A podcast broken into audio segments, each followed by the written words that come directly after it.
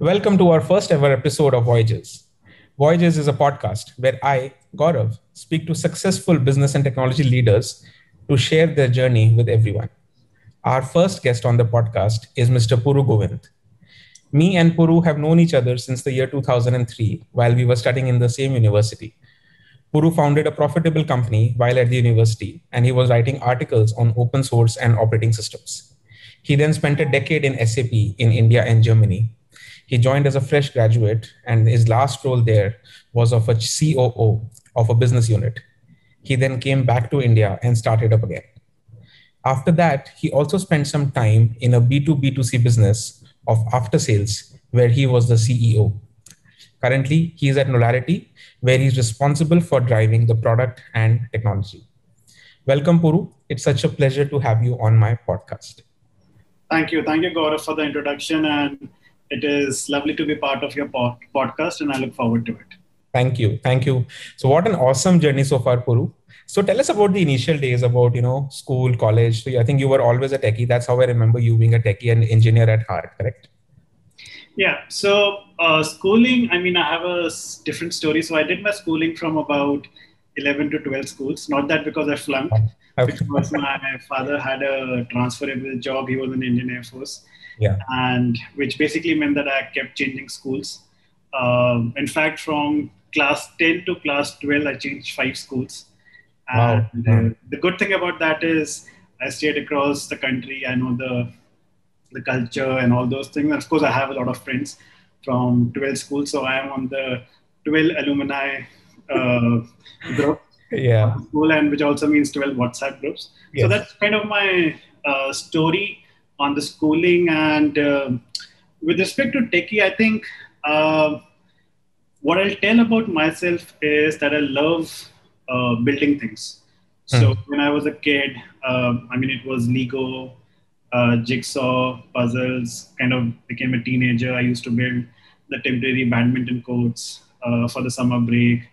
Or when it came to the share, I always built uh, Ravan uh, stuff. It's a lot of crackers. And also I kind of all, Uh, I loved building things from the beginning. And uh, with respect to technology, what we call as technology, which is software, uh, I got introduced to it in about, I think, class eighth, when we had our first uh, P C at home. Of course, like all kids, I started with playing games, Prince of Persia, Doom, and all those things. And of course, I then started to, I, I thought that it would be good if I could build games. Of course, I could not make those graphic heavy games. Uh, I used to code at in BASIC at that time, and I used to build uh, small uh, puzzles, mathematical puzzles, and I used to amuse my classmates with all the games, all the puzzles that I used to make, and I used to carry them on floppy drives to my school and show them those uh, puzzles and if they could solve this. Uh, I mean, when I went to uh, college, of course, uh, I started uh, playing a lot with uh, Linux kernel, kind of internals to that. So I think my my uh, the common theme is I kind of love building things. So it was, uh, let's say, Lego to basic games to, let's say, operating system. And now I kind of love building uh, advanced software products and sustainable businesses. So that's kind of uh, what kind of drives me, motivates me every day. Awesome, Puru. Awesome. You know, so just so just to give you a little bit about myself also, yeah, so exactly similar lines. So I also got introduced to computers at a very early age. You know, I also remember getting those free magazine C Ds, you know, and uh, then, you know, building software, sending it on a floppy drive, then just praying to God that the floppy actually works when I take it to school. Okay. And then, you know, then impressing all my friends with the code that I've done, some interesting puzzle or some interesting, you know, like some interesting application that you've just built overnight, you know, coding overnight. So very similar journey for me also, you know, great. It always amuses you. For example, the first P C I had, we were installing Microsoft uh, Windows ninety-five. Yes. And there were sixteen floppy drives, white color floppy drives. I still have them. And it was so amusing to me when you kind of insert them and says, okay, now insert the next floppy drive and yeah. something is happening on the computer. I mean, that kind of really picks up the kids' uh, interest. I think that's that's where the fascination actually starts, you know. Uh, typically what happens is that if in today's world, everything is an app, and you know, nobody really sees what is going on inside that box. But at that age, you know, we had access to the C P U. You know, you, you got scolded from your father for opening up the C P U, but you still did it anyway. And, you know, you still, you know, then that is where the fascination starts. And then how was this thing actually working? You know, you would often, uh, the floppy will stop working. You will start opening that floppy and, you know, you'll want to see what is a magnetic, magnetic disk looking like. All of those things, you know, we have also, I've also done a lot in, in my... Yeah. School days as well. Yeah. Great. So, Puru, you know, a um, lot of people, when they start their careers, um, often they take a long time to actually figure out what to do exactly in their life. But you got to a very senior position at very early age. So what is the secret and what is the story behind it? Okay, so that I would say is one of the most asked questions to me. And uh, yeah. I think it's a, it's a combination of a lot of, lot of things. I mean, foremost, I think S A P, at that time, they, they had about forty years of history. S A P is one of the organizations which has the best programs to nurture the talent, whether that's a technical talent or whether that's a managerial talent or any talent. So if they pick up a talent, they really have programs and they really have things where uh, people could uh, grow their career, learn more things, et cetera. So I was the benefactor of one of those programs. It was called S A P uh, High Potential Program.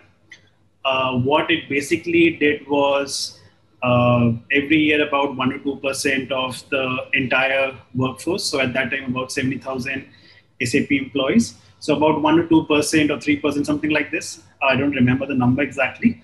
They were nominated to the high uh, potential program.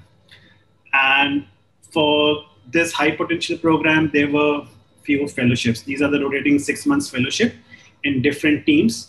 Uh, where you could spend six months uh, in that department, learn things.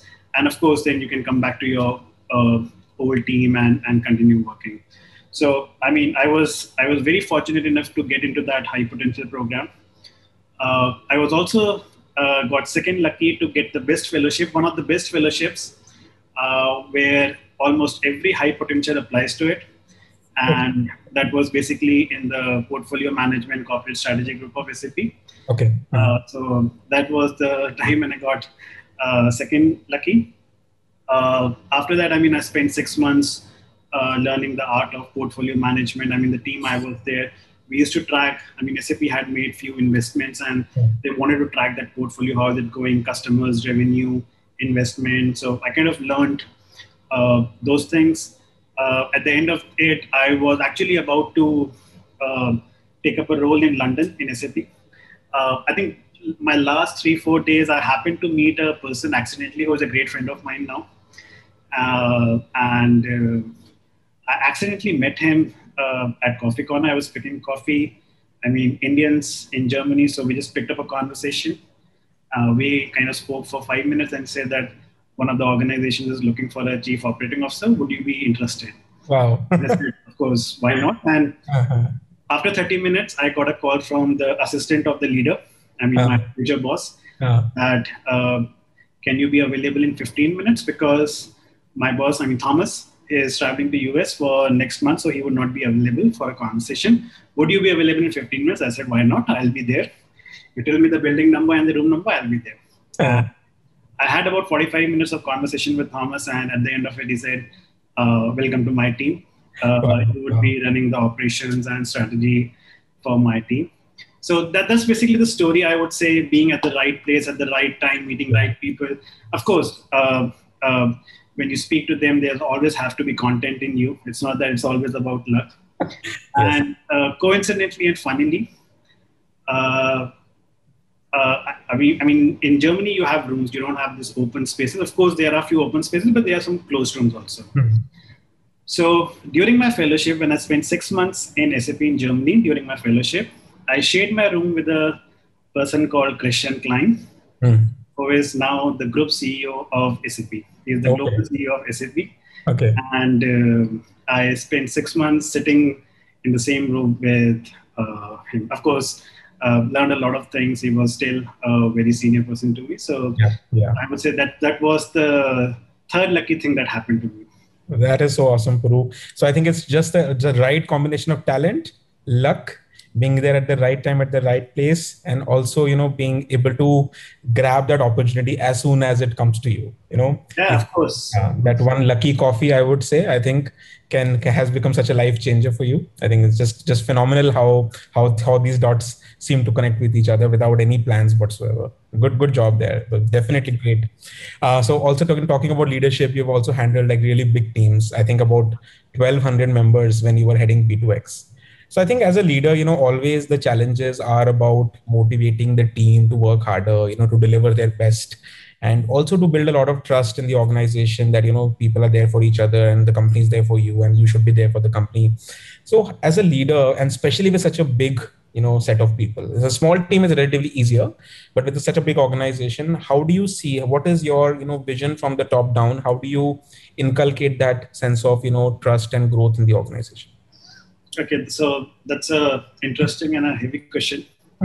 Yeah. So in, in my opinion, a leader can be forgiven for a lot of things, but for three points. Hmm. The first one is lack of vision. Hmm. The second one is lack of empathy. And the third one is lack of authenticity. Hmm. So again, a leader can be forgiven for a lot of things, but for these things, vision, authenticity, and empathy. Hmm. Talking more about the vision, uh, I always kind of create a bold, compelling reason for the team. Mm. A team without a goal mm. or without a vision would actually always run haphazardly. It's, it's like, I, I don't know whether you played football uh, when we were kind of kids, but it's, it's, it's always when, when we, we used to play football, Uh, all the kids, whether that's eleven kids, twelve kids, fifteen kids, four kids, they always were around the ball. So they were not kind of playing to the rules because they don't, they didn't know the vision. That's correct. So, so the, that, that is kind of one of the roles that a leader has to play to motivate the team, which is the vision.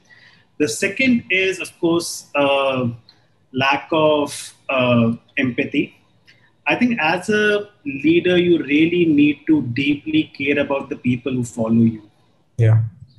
Uh, not in terms of uh, what uh, they can do, but also what they can do uh, for for the bigger society or bigger uh, uh, the, the, the the ecosystem that they kind of belong to. So I think that's that's one of the second thing that a leader has to do, which is kind of empathize with uh, people. I mean, our workplaces are not really the present sense. People come to a workplace to achieve their goals and visions. And mm-hmm. as a leader, you kind of need to help them to achieve their visions rather than to ensure that what revenue number they are reaching or what code they are writing. So I think that's that's kind of the second thing that if as a leader you would do, it would uh, motivate the team. And I think the most important thing, which is the authenticity, is uh, I think it's very important for a leader to be just himself. I think when you are trying to be somebody else and you are, uh, when you're trying to be your own and you are standing too tall on your uh, belief, uh, I think a lot of things would uh, fall in place. So I think that's the third thing. So I, I think in, in, in summary, if, if you do these three things for the team, uh, the team would be kind of motivated and you would be achieving a, a, a common vision. Uh, oh, definitely. Definitely. I think I totally agree on the, the, the I think I personally also have a lot of, uh, you know, uh, agreement on this one. I also being, uh, you know, uh, uh, running a company of a, a relatively small size, size, but I think I'm personally able to relate to all the three points as well. Uh, you know, always trying to be authentic and always trying to set the right direction for my team.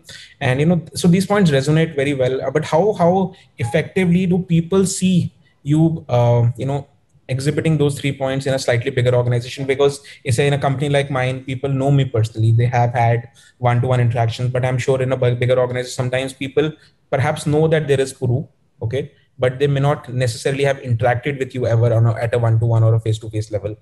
Do these qualities st- still shine through into the team?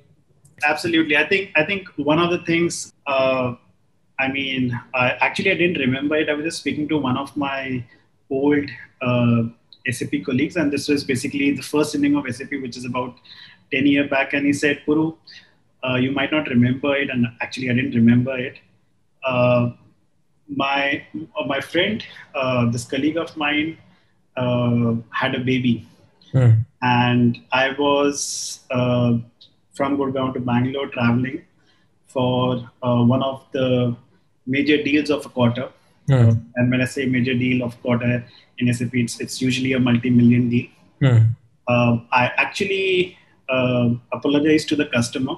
Hmm. I left that meeting and attended my colleague at hospital. And he said, Puru, that's the feeling that I could never forget. Oh. That uh, I was more important to you than uh, achieving your quarterly quota. Uh-huh. So, uh, I think the team understands it. And these are the small things that uh, a leader has to exhibit yeah. to show that uh, you care for the team. It's not about the open door policy or whatever. I mean, these are just the cosmetics that people do that yeah. I have an open door policy. I think these are small things. You reach out to people. I mean, like, like I said, a, a workplace is not a prison for a for a for an employee. Yes. It's a place where he he chooses to come mm. to flourish his ambition and dream. Mm. Mm. And his ambition and dream has a good overlap with his personal ambition. It's not always your professional ambition, it's your right. personal ambition. Somebody wants to Uh, build a house. For example, uh, uh, one of my uh, one of the people that I follow on Twitter, uh, his uh, this thing tagline or whatever you call the summary on top is that I want to build a dream house for my father. Wow. He is based out of Kerala, so that that's his goal, that's his ambition. And as a leader or as somebody that he is looking forward to or looking up to, I need to ensure that I need to help him to achieve this rather than what feature is it developing in my next release. I mean, that this, this is something, that code that he writes is basically what would achieve him in buying that house. This is, and this is not a linear growth.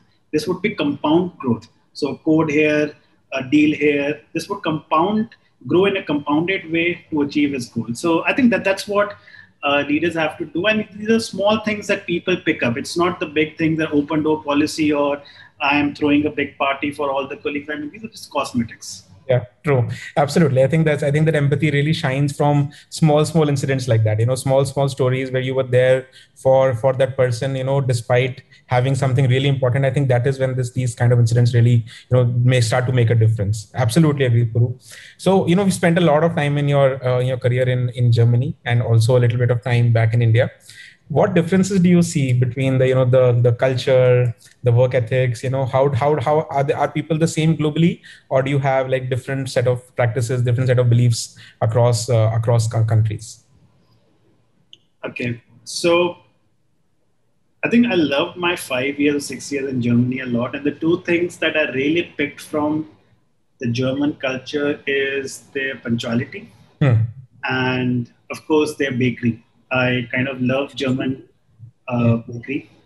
Uh, when I when I was in Germany and uh, when I used to travel, yeah, uh, the first thing I used to do when coming back uh, to Germany was to buy bread from the Germany at the airport. So they have their retail stores Edeka at the airport, and I used to buy the German bread. So yeah. uh, that's basically one of the things that I pick. I think punctuality is the main thing. Yeah. Uh, the the other thing, I don't know where I picked it up from, or did somebody tell me this, or I read it somewhere, but it kind of has stuck with me. The difference between India and Germany. Mm. Uh, I think in Germany, there is chaos to bring order. Mm. And in India, there is an order in chaos. yeah. So, uh, for example, when I'm driving in uh, India, uh. I know there would be a lot of chaos. Yeah. I know that there would be an order in the chaos. I know the person who is honking behind, what are the things that he will now try to do? Yes, interesting. Whereas in Germany, uh. they, it would be chaos to bring an order to the system. They would plan to the last mile, the last second. Uh. So that there's an order in the system. I mean, there's a, I don't know whether it's a joke or not, but you often hear this when you're staying in Germany, the Deutsche Bahn. Deutsche Bahn is basically German train, like Indian railways. Uh-huh, uh-huh. If a Deutsche Bahn train mm. arrives even two minutes late, uh. the people in the, at the railway station, they kind of don't like it. Mm. I mean, imagine a one minute or a two minute late in a train. I mean, just imagine that in, uh, in, in India. Of course, there's a funny incident when I, I was in Germany uh, in my initial days. Mm. Uh, I had to take a train to somewhere. I think I was going to Stuttgart or Munich. I don't remember.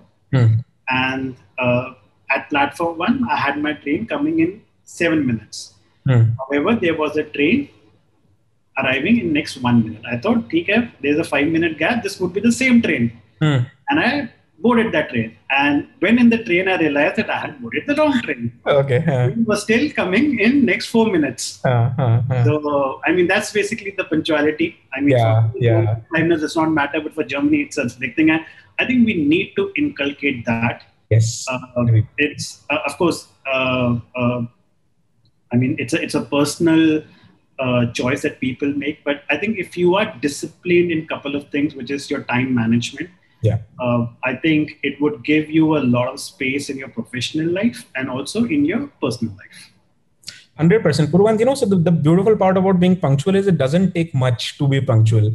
You just have to be there on time. You know, there's nothing much, there's nothing different or out of the ordinary that you have to do. Germans are also very famous for their engineering. So German engineering is, you know, is world known. How, how true is that, Puru? Uh, I would like to see there, there, there, so there are two types of engineering. One is the software engineering. Uh-huh. And one is the, the, the mechanical engineering that we go, I mean, the trains, the motors, yeah, and all those yeah. things. I think on this latter part, they are kind of excellent. Uh-huh. Uh, in the software engineering, the thing is that you need to be very fast and iterative. Hmm. Uh, uh, you don't have that long manufacturing cycles, planning cycles, like in case of uh, your, your mechanical engineering, your motors and your heaters and all those things, your trains and all those things.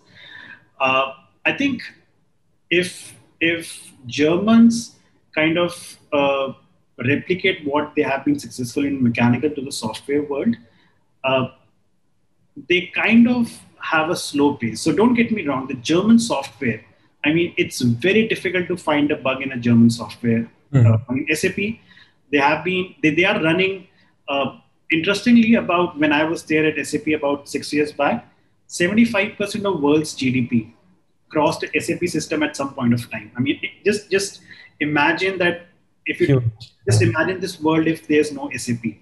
Yes. seventy-five percent of the world's G D P would, would be hampered. I mean, and of course, there's they, they publish a lot of uh, stats like one hundred percent of beer is manufactured on S A P or something like this. So it's it's kind of uh, I, I was I was working in retail and consumer industries, um, the consumer package uh, goods industry. I think ninety-three percent of the retailers, top retailers, were were running S A P. So S A P had a huge impact, and that's why you need that good consistency in in and good quality in the software. However, what I feel is the German software engineering compared to the U S software engineering or Indian software engineering is little slow. Mm-hmm. They don't compromise on the quality. They always say that it's always better to uh, ship later rather than shipping it early with bugs, which I think is not a norm in uh, software engineering. I mean, Mark Zuckerberg says that uh, fail early or something like this. I don't remember the exact quote, but uh, by the way, I, I don't agree to that quote one hundred percent. Yes. Because when you build a B two C company, you can do that. But when you build a B two B company and you basically screw up the ledger or of a of a of a company, you are you are screwed. You are you are uh, royally screwed if you uh, if you develop a finance software uh, or if you develop a payroll and you screw up something. Yes. I mean, even if you screw up ten rupees on a payroll, uh, I don't think so any company would like you.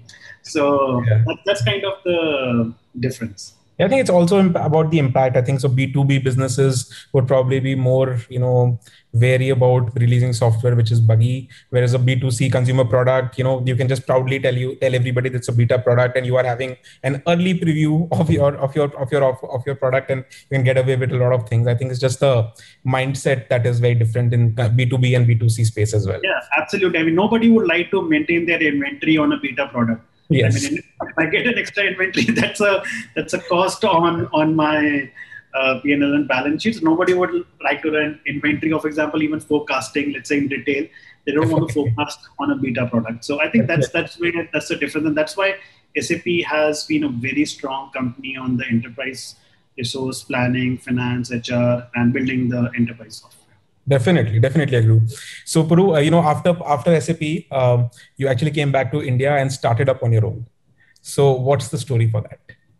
I think uh, this was more of a personal decision than a professional decision. Okay. Hmm. Uh, of course, I, I always, I mean, I think uh, in, in S A P, uh, I thought about this. I mean, I had resigned and my notice period was about six to seven months. So hmm. during those six, seven months, I always thought, what would I do when I'm back in India? Hmm. And I also remember that I was in India during that time and we spoke, uh, I think in Starbucks in the Sector twenty-nine, Gurgaon. That's right. We, we briefly met during that time. I kind of uh, took your advice also there. So uh, I think more of a personal decision. Professionally, I always thought about this and I thought that it's kind of now, I have built businesses now in S A P. Let me go back to build something from scratch. Uh, I picked Uh, one of the things which is of my dear interest, which is cricket, and which is intersection of cricket and statistics and math mathematics. So I kind of picked up with you.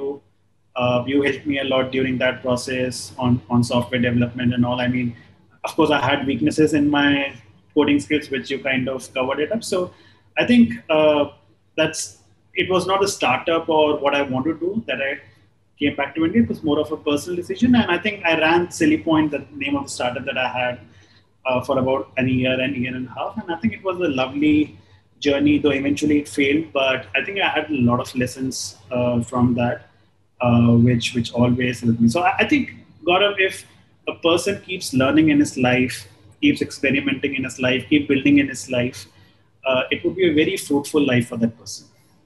Definitely. So yeah, I think even though it's brief, you know, I but still, you, I think you still did very much. You know, I remember those days where you know you were we were like constantly chatting on the phone almost every single day, trying to build this you know interesting statistical mathematics product and you know statistical mathematics plus cricket product. So you've uh, tasted entrepreneurship, even if it's for a very short duration. Um, how do you? I mean, so there is a there is this you know there is this whole mindset of having a like a really senior, well-paying, stable job. And then there is this other option of being a little adventurous and starting your own company and, you know, fighting it through basically. So you've kind of experienced both, which, what do you, what do you suggest, you know, what has been, what, what do you, what do you recommend as for people who are, you know, also fighting through this dilemma? Because I come across many of them all across, all, all, all the, all the, all throughout the day, because, you know, a lot of people after a certain time, They've, they've had good, good experiences, good salaries, good positions, very well respected, high paying jobs, you know, but the, the, the charm of entrepreneurship or doing something on their own is that's always there. Mostly that's always there. So what is your suggestions? What are your thoughts on whether which one, which option works better? And, you know, what are your, what, what, what would you like to suggest to people who are in this dilemma? People who are, you know, uh, senior people who are in this dilemma. Yeah. So, fortunately, and I would say not fortunately, very fortunately, I've spent my time in all of these phases. Of course, you said entrepreneur, and then there's a kind of job in a in a corporate world. Yeah. But I would actually bifurcate this more. Hmm. Uh, there is a journey which people call it zero to one journey. Yes. Uh, there is a journey which is ten to one hundred journey. There's a journey which is one hundred to one thousand, and there's a journey which is one thousand to ten thousand journey. Correct. Okay. So there are different journeys in a life cycle of an organization or a product. And again, I'm saying that I'm very, very fortunate that I always got that opportunity to work in zero to one, uh, one to one hundred, and so on and so forth. I think it's not about picking uh, one thing. Hmm. It's, it's, that I, I want to pick zero to one, or let's say because zero to one is, is more fun, or I want to pick ten thousand to one lakh because that's, that would give me a, a, a better uh, compensation. Yeah. Uh, I think the first thing that a person needs to do, and this is at a very young age, I mean, the, the society is changing. Uh, we are very lucky that our parents are not dependent on us. I mean, at, there was a generation when the family was dependent on the bread. Uh, Correct. On, Correct. So I think this generation is quite lucky that we are, we have that freedom to play around with things. I think you need to just do things that you love doing. Hmm. If you, if, if, if you have the scale of taking a thing which is at one hundred and which is stagnating at a ten percent year over a year growth, hmm. and you, you know, you can make this one hundred or one lakh or ten thousand hmm. faster than what the organization is currently doing. Just do that. Okay. If you think that you can do a zero to one job better uh, than anybody else, then keep doing that. I think the results, I think we shouldn't start with results. We should start with what you love doing, and results would happen. Of course, there would be uh, delta changes here and there. I mean, I think the biggest example in front of us is uh, whether you want to be Bill Gates or whether you want to be Satya Nadella. Or uh, I think what Satya has done is, is immense. Of course, what Bill Gates has done is, is also great. But uh, uh, if you see the journey of Bill Gates, the, the, the stock market price, if you look that, and if you look at between this uh, other C E O, I'm forgetting the name. Sundar uh, Pichai, perhaps? No, no, the, the, the one before uh, Satya Nadella. Uh, one before Satya Nadella was... That funny guy. Anyways, I'm forgetting his name. Uh, forgot, yeah. I, have, yeah. I have huge respect for him. Yeah. But if you look at the stock price of market uh, of Microsoft, hmm. uh, there was good growth during Bill Gates' time, and then it was constant for ten, fifteen years. That's correct. Yes. And then there was this huge uh, pick. And what Satya Nadella did with a lot of Microsoft uh, portfolio, whether that's what's consolidating, whether doubling down on cloud, whether focusing more, I mean, not focusing more, but be open to open source and so on and so forth. Mm-hmm. The decision that Satya Nadella took mm-hmm. is, is immense. I, I'll, I'll give you another example of uh, the ex-C E O of S A P, Bill. Mm-hmm. uh, Bill has always been in a in a corporate world. So he started his journey, I think, uh, in a management consulting, and then he spent some time in Xerox, and then he came to um, S A P. In S A P and Xerox, they, I think he was in Oracle or People or something like this. And now he is the C E O of ServiceNow. Now, if if we say that people like Satya Nadella and Bill, they cannot start a company with a zero to one, I would be wrong to say that. Correct. These correct. people have enough skills. These people have enough access to the capital. Yes. That they can do it. However, yes. both these gentlemen like taking things from one hundred to ten thousand. Yes. Yes. Whereas if you look at a lot of, let's say, Indian founders, you take Sachin Bansal or Kunal, I mean, uh, all, all these people, they like building things from scratch mm. and they take to a certain level. I mean, take example of Zomato. Uh, I think brilliant journey, ups and downs. Dipinder might have had many of those anxious moments in his life, but he loved doing that. Now, can Dipinder go to S A P and grow a business from one hundred ten thousand? Of course he can. But will he like doing it? Will he love doing it? That I'm not sure. Yes. So I think people need to pick what they love doing rather than uh, chase uh, money, et cetera. I think money, compensation, success, fame, uh, of course, uh, good to have, uh, but these are the wrong metrics to chase. Uh, of course, when you look at those uh, seven layers of, uh, I don't remember what it's called. Uh, of course, you need enough money to sustain your family and, yeah. and yourself. But after a certain point of time, I think you sh you should, if you want to good, live a good, fruitful life, you should uh, do things that you love. Definitely. So very well said, actually. You know, I was actually constantly uh, thinking about it. So I think th it's not just about division of two parts. It's basically much more, much more than that. So the, the, I mean, unfortunately, the glamour usually lies in the zero to one. I think that's where, you know, a lot of people fall into the trap. Having a hundred to thousand or thousand to ten thousand approach also has its own fruits, its own benefits, you know, it's in its own challenges. And a lot of people would definitely enjoy that journey. And, you know, but it's, it's just that a lot of, you know, the way that the, the ecosystem works right now is that people who are starting up, they get the most spotlight, they get the most glamour, but yes, they may not be the best choice for everybody. Some people simply just, you know, perform better, way better. In fact, they get a proper structure from the beginning. and then they're able to grow the business from then on. So fantastic. And fantastic. I think we, we just romanticize zero to one journey more. I mean, look at Sundar Pichai's at the Indian. I mean, yeah, yeah. They, they have more glamour than most of the successful Indian. Uh, yeah. Leaders. And yeah. look at the gravity of the responsibility on their shoulders. I mean, look at Sundar Pichai. He's, yeah. I mean, you, we can't imagine five minutes in a life without Google. Absolutely. Absolutely. Search engine or Chrome browser or anything. We can't even imagine that. Absolutely. So, I mean, same as Satya Nadella and, and all of these guys. So absolutely. I think it's just that the media loves startup founders, and I, I could, I, I'm quite sure building zero to one, in my opinion, is little more difficult. Uh, having gone through that journey, it's little more difficult, especially when you are a no one, uh, which is, uh, let's say, uh, a fresh graduate or the person who does not have Uh, own capital or does not have access to the capital, even if he wants to hire a good developer. And you know uh, how how much developers cost these days, a good yeah. developer. Yeah. I mean, even if he's a, he, he needs to kind of uh, hire a developer that's at least about uh, seven to ten lakhs today. Uh, And that's at least, I would say, mm-hmm. uh, others that are basically skyrocketing these days. So yeah. I think it's uh, zero to one would be always a um, little more difficult. Definitely, definitely. So um, you know, so you're basically after after your Silly Point startup, then you uh, joined B two X, and then you also worked with Knowlarity. So um, can you tell us like a little bit about your journey with Knowlarity? You know, what was your role and And how did you join Knowlarity? Why did you join Knowlarity? And you know, what is your role about?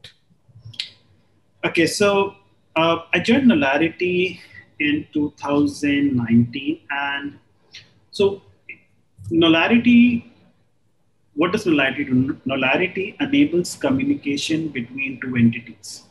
Correct. Entities could be businesses, or it could be consumer business, whatever it is, B two C, B two B, C two B, whatever it is. We enable communication between entities. For example, Swiggy, uh, most of the time when you get a call from your uh, food delivery partner, uh, the call that is happening is kind of powered by uh, Swiggy, uh, by Knowlarity, sorry. So yeah. Knowlarity kind of power these communication. And if you look, humans are, are social beings, and whatever organization, whatever system that human make would be built on the fabric of communication. Correct. So communication would always remain a key part. I mean, while I was kind of looking at the role and all, I mean, I was quite surprised to know that forty percent of the I T spend. So if a company spends one hundred rupees, forty percent of that, which is forty rupees, is spent on uh, communications. Oh. So it's, a, it's a huge part of I T spend. So the, basically the huge market, huge addressable market. And it's also about the timing. Uh, there's a huge shift that is happening in the communication space from on-premise to cloud. Uh, and Knowlarity has kind of pioneered the cloud telephony in last ten years. So there's a huge shift happening. Of course, it started with servers when A W S picked up, then it, software, the software layers were kind of um, uh, uh, brought on cloud with Salesforce, Workday, SuccessFactors, and now it's time of uh, communication. And of course, Twilio has been successful in the Western part. Definitely. Uh, on, on that. So I think in India, a lot is shifting from on-premise to cloud. What was also interesting is how this industry was shaping. I mean, like I said, again, I like building things. And in communication, there was a lot of things to be built. For example, all these companies, I cannot imagine a company which does not communicate on the absolutely, phone. Absolutely. And all these companies today has no idea mm. what is happening in that phone conversation. Yes. I mean, I can give you an example. We, we both are speaking in this call. Mm. Would any of your employee, or let's say you might have had a board member or your investor, would you know what Gaurav and Puru are speaking about? He absolutely no idea. So the voice conversations are a black box for an organization today. Mm. And what we in Knowlarity is trying to do is to make that black box open for the world. Got it. What yeah. we are doing is, I mean, we are partnered with Google on this. Mm. Uh, we are building models where we could figure it out. What is your sales rep talking about on the phone? What is your customer talking on the phone? Is the customer uh, complaining about the price or the product? Or is your agent even speaking uh, the right script? Or is your agent even talking about the right features? Or is he talking about anything which is abusive or not? So we are kind of making sense of what is happening yeah. uh, in these calls. So the second thing is, of course, uh, so that's one thing. The second thing is, of course, a lot of these conversations needs to be automated. And that's a journey that we have kind of uh, started. Uh, so I think my decision to join Knowlarity was uh, the huge shift from on-premise to cloud and the things that would complement uh, this, this industry. And I think Knowlarity started this journey uh, uh, with, with the support of our board and uh, of, of transforming itself, disrupting itself from a cloud telephony company to a cloud communication company. And I'm just uh, happy to be part of this journey. Oh, definitely. Very fascinating journey. And definitely, I know, so we are, we are customers of Knowlarity for sure. And, um, you know, happy to happy customers of Knowlarity. And, uh, you know, so definitely, I think this whole cloud telephony and then subsequently cloud communication platform will change and disrupt the way everything is happening. I think the, the part that you mentioned about sales calls, you talk about how that is such a black box to founders. They don't know what their sales guys are talking about. Are they making the right pitch? Are they setting the right tone? Are they using the right keywords? Are they exa- not, are they hopefully not exaggerating their competitors too much? So all of those things, you know, great, you know, and uh, that's such a, such a good um, vision and objective to be a part of. I think that's, that's really, that's really awesome. Um, Puru, outside of work, you know, so we talked a lot about your work, you know, your background, S A P, uh, Knowlarity. Uh, tell us, do you, do you, do you find time to read books also? Yeah, yeah, I, I get a lot of time. Not that I'm a super busy person. I, I get a lot of time. Okay. And in fact, I have uh, a lot of books. You can see some books in the background. Yeah, yeah. There's a small sneak peek that we can see. So tell us about, you know, that I, perhaps one or two, the best ones, perhaps the one that, you know, that impacted you the most. Uh, I think there's one book. I don't remember the author name. Mm-hmm. Basically, what he has done is he has kind of uh, summarized the Warren Buffett's uh, uh, interviews in mm-hmm. a conversational way. The book name is something like, uh, tell me how I will die so that, or tell me where I would die so that I don't go there. That's the name of the book. Okay. Um, it's not yeah. a very, uh, I would say, famous book. Uh-huh, absolutely. In the, the start, but I love reading that book, and it, it's like a conversation between a librarian okay. and a person who is confused. I mean, people, a common person like you and me, very interesting. And, and definitely Warren Buffett. So, a very interesting book. I think I kind of uh, loved reading that. I think the second book that I really loved was a book by uh, Hermann Hesse. Hermann Hesse was a, I think, Austrian or German author way mm. back during the Second World War, and he penned a book called Siddhartha. Okay. Uh, brilliant book. Uh, I think one of the things that I really picked up from it is, I think one of the uh, fishermen or somebody asked uh, Siddhartha, and this is like uh, on life of Buddha, that uh, basically Buddha asked him, can I uh, can I go with you and can you help me in crossing this river? And he said, I can do it, but what can you do for me? Hmm. And he said that, he said three things. He said, uh, I can wait, uh, I can think, and I can fast. I mean, these are very deep words, which has basically many meanings. I mean, yes. uh, I can think is, is that uh, a, a lot of people, uh, I mean, it's not the thinking like what we are doing right now. It's basically mm-hmm. thinking deep, second order level, and all those things. I can fast means that I can uh, work for you with limited resources. Hmm. It's not the fasting as in what we do with food and all. It's basically fasting. You have a limited resources and you have to uh, maximize. And the third is I can wait. I mean, waiting is a true skill. We haven't talked about this, but waiting is a, is a skill that I think all of us uh, should have. And this would help you in many things. I mean, for example, I'm a very active investor in public markets.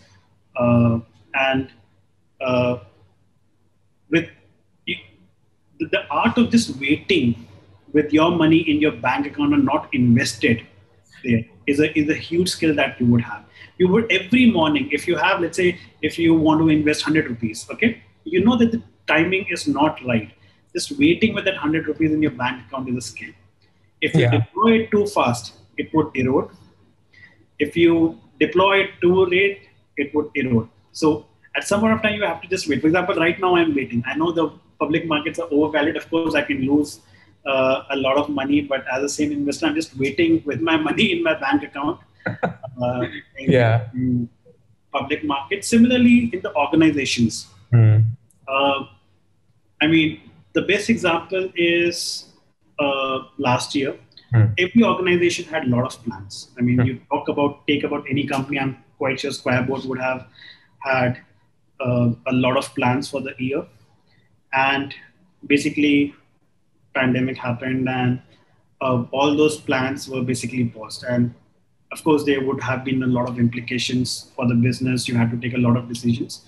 But for many months, every organization was basically ensuring that they are running. They are not investing. They're just waiting for the right time to come so that they can reinvest things back into the business. That's absolutely correct. You as a founder, and you, I'm quite sure that you would have gone through this journey for those four or five months. Yeah.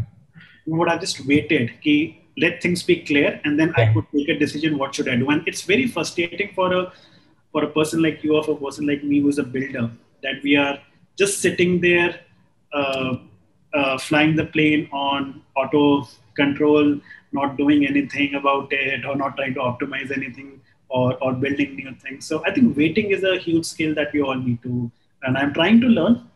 Uh, of course, I'm uh, not very patient person. Uh, so, but this is something that I'm trying to learn.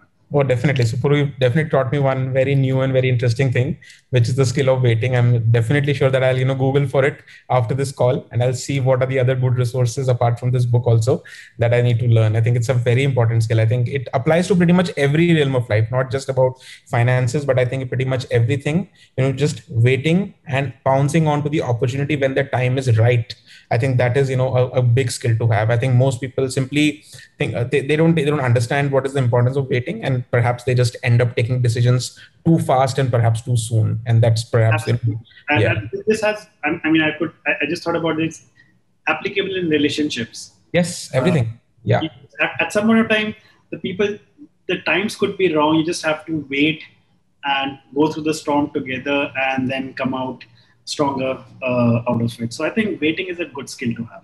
Definitely, Puru. Definitely. Very interesting thought. And what about, you know, what about uh, Puru as a person? What are your interests, hobbies, you know, outside of work, outside of books? So what do you, how do you spend your free time? I think I, I, I watch cricket a lot. Okay. I, I sleep a lot. Uh, and my, my, honestly, my favorite time pass is thinking nothing. Okay. Uh, you, uh, my wife always complains that my, my favorite pose is that I'm just lying on the bed, looking at the fan, doing nothing. So, not even the phone in my hand. Okay. So uh, I think uh, that's that's so sleeping, cricket, and lying down doing nothing is are the three hobbies that I really like doing. Yeah, yeah. So I think cricket, cricket. Though I know from beginning that you know you've been a big, big fan of cricket. I think the the coronavirus has definitely spoiled a lot of I P L plans, and uh, you know things have definitely come to a pause. Hopefully, hopefully those things should also get sorted soon, and we'll get you know good live action on the T V again. Yeah, and I my, my another hobby is I like reading stuff a lot on losing weight. Oh, uh, wow. So theoretically, I am very strong, but unfortunately, I haven't put that theory in, into practice. I always, every yeah. year I try to do it. Yeah. So that's I, the good thing that I love doing it, reading a lot about weight loss. Yeah. So I've also written a blog, you know, on, on losing weight. So I also lost forty kgs some, at some point of time. So, so I wrote, I wrote a few tips and tricks on how I did that. Yeah, yeah. Of course, I remember that this was long back. And uh, I think when we met in in Cannot Place, I think two thousand thirteen or fourteen. Yes, and yes, yes. I was really, really surprised to see you. So yes. I think that was a huge transformation and inspiring thing from you. Yes, Puru. So cool. So I think it's been a fantastic conversation, Puru. You know, thanks a lot. I cannot, you know, thank you enough for spending uh, this one hour with us. I know you're a busy person, and you know, thanks a lot for spending this time. I think the conversations that we've had definitely, you know, will bring a lot of new perspective to people who are listening in, and also, you know, give them a lot to think about, perhaps, you know, bring a new additional, uh, you know, thought process in their life. Thanks a lot for the time that you've spent, Puru, uh, on this call. Thank you, Gaurav. I, I, like always, I enjoyed speaking to you. Thank you. And uh, of course, uh, I'm very, very happy to have a friend like you and uh, an uh, advisor like you. I, I think uh, you know it that whenever I think about zero to one, the first person I call is you. Thank um, you. And yes, we spoke about something zero to one yesterday evening also. So yes, yes, yes, uh, absolutely. absolutely. I look forward to a lot of zero to ones with you. Yes, thank you. Same here, Puru. The, you know, the, the, all the pleasure is all mine here, and definitely, you know, love to have the, the zero to one journey with you again. Silly Point was such a good, you know, fun journey for me too, and love to have that journey again whenever the time is right. And we'll probably wait for that. Yeah. Yeah. Yeah. Thank you, Gaurav. Awesome. Thank you, Puru. Thanks a lot for your time. Thank you. Thank you. Bye.